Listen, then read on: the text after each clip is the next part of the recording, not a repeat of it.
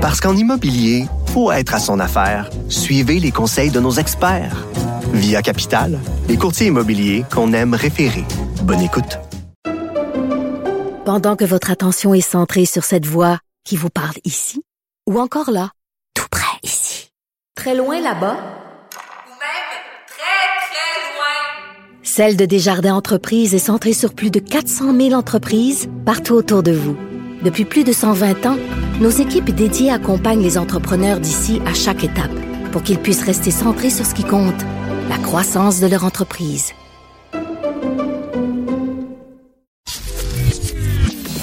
Caroline Saint-Hilaire. Pas d'enveloppe brune, pas de lobbying. Juste la vraie bonne radio, dans les règles de l'art. Cube Radio.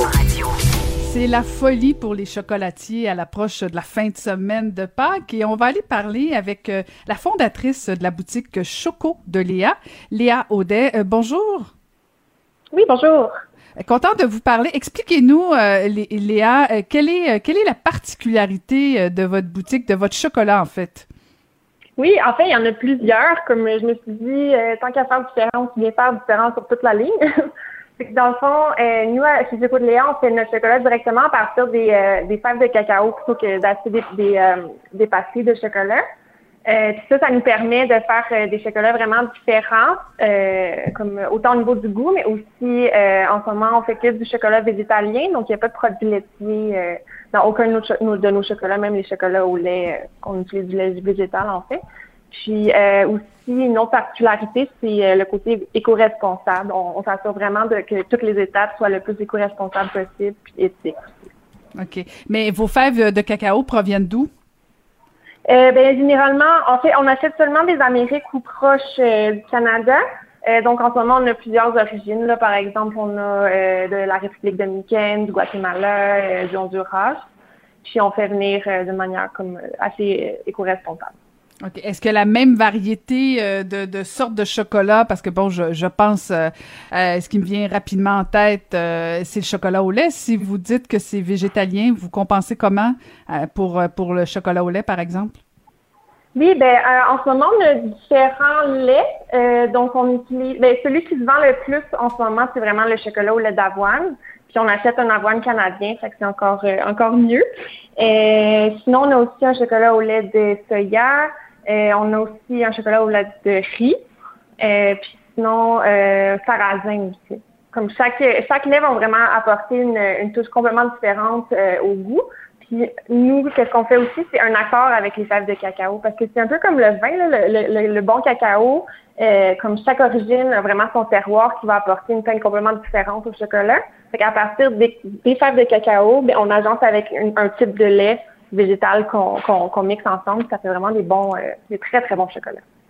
Est-ce que, d'où vous est venue cette idée-là, Léa? Est-ce que euh, ça se fait ailleurs? Est-ce que c'est original? euh, ou si c'est par intérêt personnel euh, au niveau de, de justement de d'offrir du chocolat végétalien? C'est vraiment, ben, c'est assez original en fait, comme il y en a très peu dans le monde. Surtout, ben là, de plus en plus, ça devient de plus en plus co- commun, ce qui est une très bonne chose selon moi. Euh, mais vraiment, c'est parti juste d'une très grande curiosité puis d'un amour euh, absolument inconditionnel au chocolat. Euh, comme vraiment, je voulais juste savoir comment on faisait le chocolat. Puis, euh, entre-temps, je suis devenue euh, pâtissière parce que, comme avec les études que j'ai faites pour découvrir le chocolat, ben, je me suis intéressée à la cuisine moléculaire, à la pâtisserie. Puis, je faisais beaucoup de, de, de pâtisserie végétalienne. Puis, je me suis dit, ben, je vais essayer de combiner les deux. Puis, finalement, j'ai jamais trouvé de chocolaterie végétalienne au Canada. Je me suis dit, ben, écoute, je vais en faire une. C'est comme ça que j'ai démarré, en fait. Parce qu'il n'y en avait pas vraiment sur le marché. Mais comme je dis, ça commence un petit peu à émerger. Ce qui est, ce qui est quand même une très, très bonne chose, selon moi. C'est une bonne chose, effectivement. Euh, puis expliquez-nous dans le processus, là, parce que bon, on, on a on a souvent vu des images sur euh, comment on fabrique euh, le chocolat, euh, notamment euh, les, les, les cocos de Pâques, tout ça. Est-ce que c'est différent pour pour votre fabrication, compte tenu que vous utilisez des matières comme le lait de soya ou le lait d'amande, ou si c'est le même procédé? Euh, ben, c'est sûr que c'est tout le même procédé parce que on- comme la base du chocolat, ça reste quand même un beurre de cacao. Donc, il faut euh, faire quand même le même principe de, on appelle ça du un tempérage. Dans le fond, c'est que, ben là, je veux pas être trop technique, mais en gros, le beurre de cacao est polymorphe. Fait on veut, vraiment avoir la bonne forme de cristaux pour que le chocolat, il craque sur la dent vraiment, puis qu'il y ait un beau lustré. Fait que peu importe qu'est-ce qu'on rajoute dans le chocolat, il faut absolument faire les mêmes étapes. C'est sûr que des fois, il y a certains euh, types de lait qui vont un petit peu affecter, euh, ça va rendre un petit peu la tâche plus difficile, mais ça reste quand même qu'il faut faire les mêmes étapes au final. Mais nous, en plus, on se rajoute l'étape de transformer le cacao en chocolat, qui la majorité des chocolateries font pas parce que ça prend beaucoup de temps. ah, ok, ok, je comprends. Euh, est-ce que est-ce que c'est plus cher pour euh, pour le client, pour le consommateur, euh, parce que vous utilisez justement des produits, que ce soit à même la fève de cacao et des produits végétaliens, est-ce que c'est plus dispendieux? Évidemment, c'est un peu plus cher, mais ça reste quand même abordable. Mais tu sais, selon moi, bon après, comme chaque personne a une vision différente, mais selon moi, le chocolat, ça reste, ça devrait être un produit de luxe. Puis on devrait pas pouvoir acheter un chocolat à 99 cents parce que au final, quand on achète un chocolat à comme peu, à peu d'argent, ben, c'est parce qu'au bout de la ligne, il y a eu des esclaves probablement ou des gens très, très, très, très mal payés. Puis, dans le fond, nous, c'est qu'on s'assure vraiment que ça soit super équitable et éthique. Fait que c'est sûr que ça coûte un peu plus cher, mais en même temps, euh, comme il y a un bon impact quand on achète ce chocolat-là versus comme euh, acheter comme une tonne de chocolat euh, cheap, mais qu'au final, euh, on détruit la terre, notre estomac et, et les humains mm-hmm. qui vivent sur terre. Ouais, je suis contente que vous en parlez, Léa, de, de justement l'impact, euh, notamment sur la terre puis tout ça, parce que euh, une des forces aussi de, de, de votre entreprise, euh, c'est au niveau de l'éco-responsabilité, là, parce que vous prenez pas des fèves de cacao dans, dans sur des terres où on exploite soit des travailleurs, des travailleuses, des jeunes ou quoi que ce soit. Là, vous assurez que l'argent aussi retourne aux travailleurs. Ah oui, absolument. C'est comme c'est vraiment primordial. En fait, c'est c'est ce qui dirige vraiment euh, toutes mes, volontés avec Chocolat c'est vraiment de, de, de, faire quelque chose, parce que la façon dont on consomme le chocolat en ce moment, c'est la même façon qu'on consommait au 18e, 19e siècle, pardon. Fait je veux dire, le modèle, comme tous les modèles d'affaires de toutes les industries ont super, vraiment beaucoup évolué depuis les centaines, les 200 dernières années, tandis que le chocolat, on fait la même chose. Puis ça, c'est né exactement en même temps que l'esclavagisme puis euh, le colonialisme je trouve ça absolument aberrant qu'on consomme le chocolat sans même s'en rendre compte. c'est juste, c'est tellement naturel de manger du chocolat tous les jours de notre vie, sans nécessairement poser la question, OK, mais comment ce chocolat, ce chocolat-là est arrivé sur les étagères de l'épicerie? C'est quoi l'impact de, manger ce chocolat-là? Puis c'est vraiment important, justement, comme avec, ben, il y a plusieurs euh, bean to bar qu'on appelle, là, comme euh, le, les chocolateries qui font le chocolat à partir de, de fèves de cacao. Euh, puis il y en a plusieurs au Québec, puis on est en train de vraiment avoir une réputation mondiale. Puis ça, c'est quand même très, très bien. Puis, euh, dans le fond, toutes les chocolateries d'Intubar, ce qu'ils vont faire, c'est qu'on coupe les euh, middlemen, les, les, les, les, intermédiaires. Puis ça, ça permet justement d'avoir plus d'argent dans les postes des fermiers et des fermières. Parce que s'il y a 20 intermédiaires entre le fermier, la fermière, puis les consommateurs, et même plus, ben chaque personne prend une cote, puis au final, la, la cote euh, du permis, ben c'est vraiment mes pinottes, là. Même s'ils mhm. sont payés, même si euh, c'est supposé être éthique ou quoi que ce soit, là, avec les, euh, les législations, mais en tout cas. Oui, parce qu'en fait, c'est intéressant. Puis je suis allée voir votre site euh, et vous avez un blog euh, qui honnêtement est intéressant parce que je l'avoue, des fois on mange du chocolat puis on le mange comme si, euh, comme si effectivement c'était c'était un peu facile sans se poser nécessairement trop de questions. J'invite les gens à aller voir votre site parce qu'il y a, y, a, il y a des textes sur vos, votre blog intéressants, notamment au niveau de l'industrialisation du chocolat. J'ai appris plein de choses, mais mais toute cette popularisation du chocolat aussi parce que ça c'est pas ça date pas d'hier qu'on mange du chocolat, c'est sûr que là, bon, pendant Pâques, c'est c'est l'effervescence et euh, j'imagine que c'est votre temps fort de l'année. Euh, mais expliquez-nous exactement, ça vient d'où justement cette popularisation du chocolat? De la popularisation. Je veux dire, en, deux secondes, euh, ce qui s'est passé en 600, 400 ans. vous, avez, le droit à quatre secondes. ouais.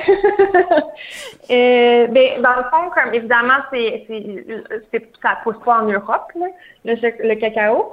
Fait que, à la base, l'arbre de cacao, le cacaïer, euh, pousse ben, a poussé seulement en Amérique centrale et Amérique du Sud, un peu du Nord aussi, en fait, au Mexique. C'est, la porte d'entrée de l'Europe, le Mexique. Là. Fait que euh, quand Cortez est arrivé en 1540, je me rappelle plus les dates, là, je suis vraiment je suis pas préparée avant, je, je pensais pas répondre à cette question-là, mais euh, au 16e siècle, Cortez est arrivé, euh, a rencontré euh, les, les qui étaient là à ce moment-là, puis c'est là qu'ils ont, qu'ils ont commencé à découvrir le cacao. Mais tu sais, c'était pas, c'était pas du tout apprécié euh, du palais des Européens. Puis ça a pris un bon 200-300 ans avant que ça arrive vraiment dans, dans les cours de- d'Europe. Puis euh, ça a commencé vraiment euh, juste avec la haute bourgeoisie. C'était pas quelque chose de tu sais, on- il y en avait pas. Les ouvriers mangeaient pas ça encore là. Ben, les ouvriers. C'est pas des ouvriers. En, en- je me dérange un peu, je suis vraiment désolée. Ben non, ben non, c'est pas grave. Je voulais pas vous piéger du tout. C'est juste que je trouvais votre blog. Non, mais je vais inviter les gens à aller lire parce que c'est vraiment intéressant. Il on peut apprendre plein de choses sur le chocolat. Euh, puis je trouve que vous amenez une approche vraiment, vraiment différente aussi, euh, euh, justement au niveau de l'accessibilité, au niveau de, des valeurs éco-responsables. Euh, euh, Dites-moi, Léa, est-ce que vous avez été affecté pa- par la pandémie parce que bon, c'est tout jeune comme entreprise, je me trompe pas. Euh, est-ce que est-ce que vous avez subi quand même les fermetures et les ouvertures ou si les gens ont, mangé du chocolat tout le long de la pandémie?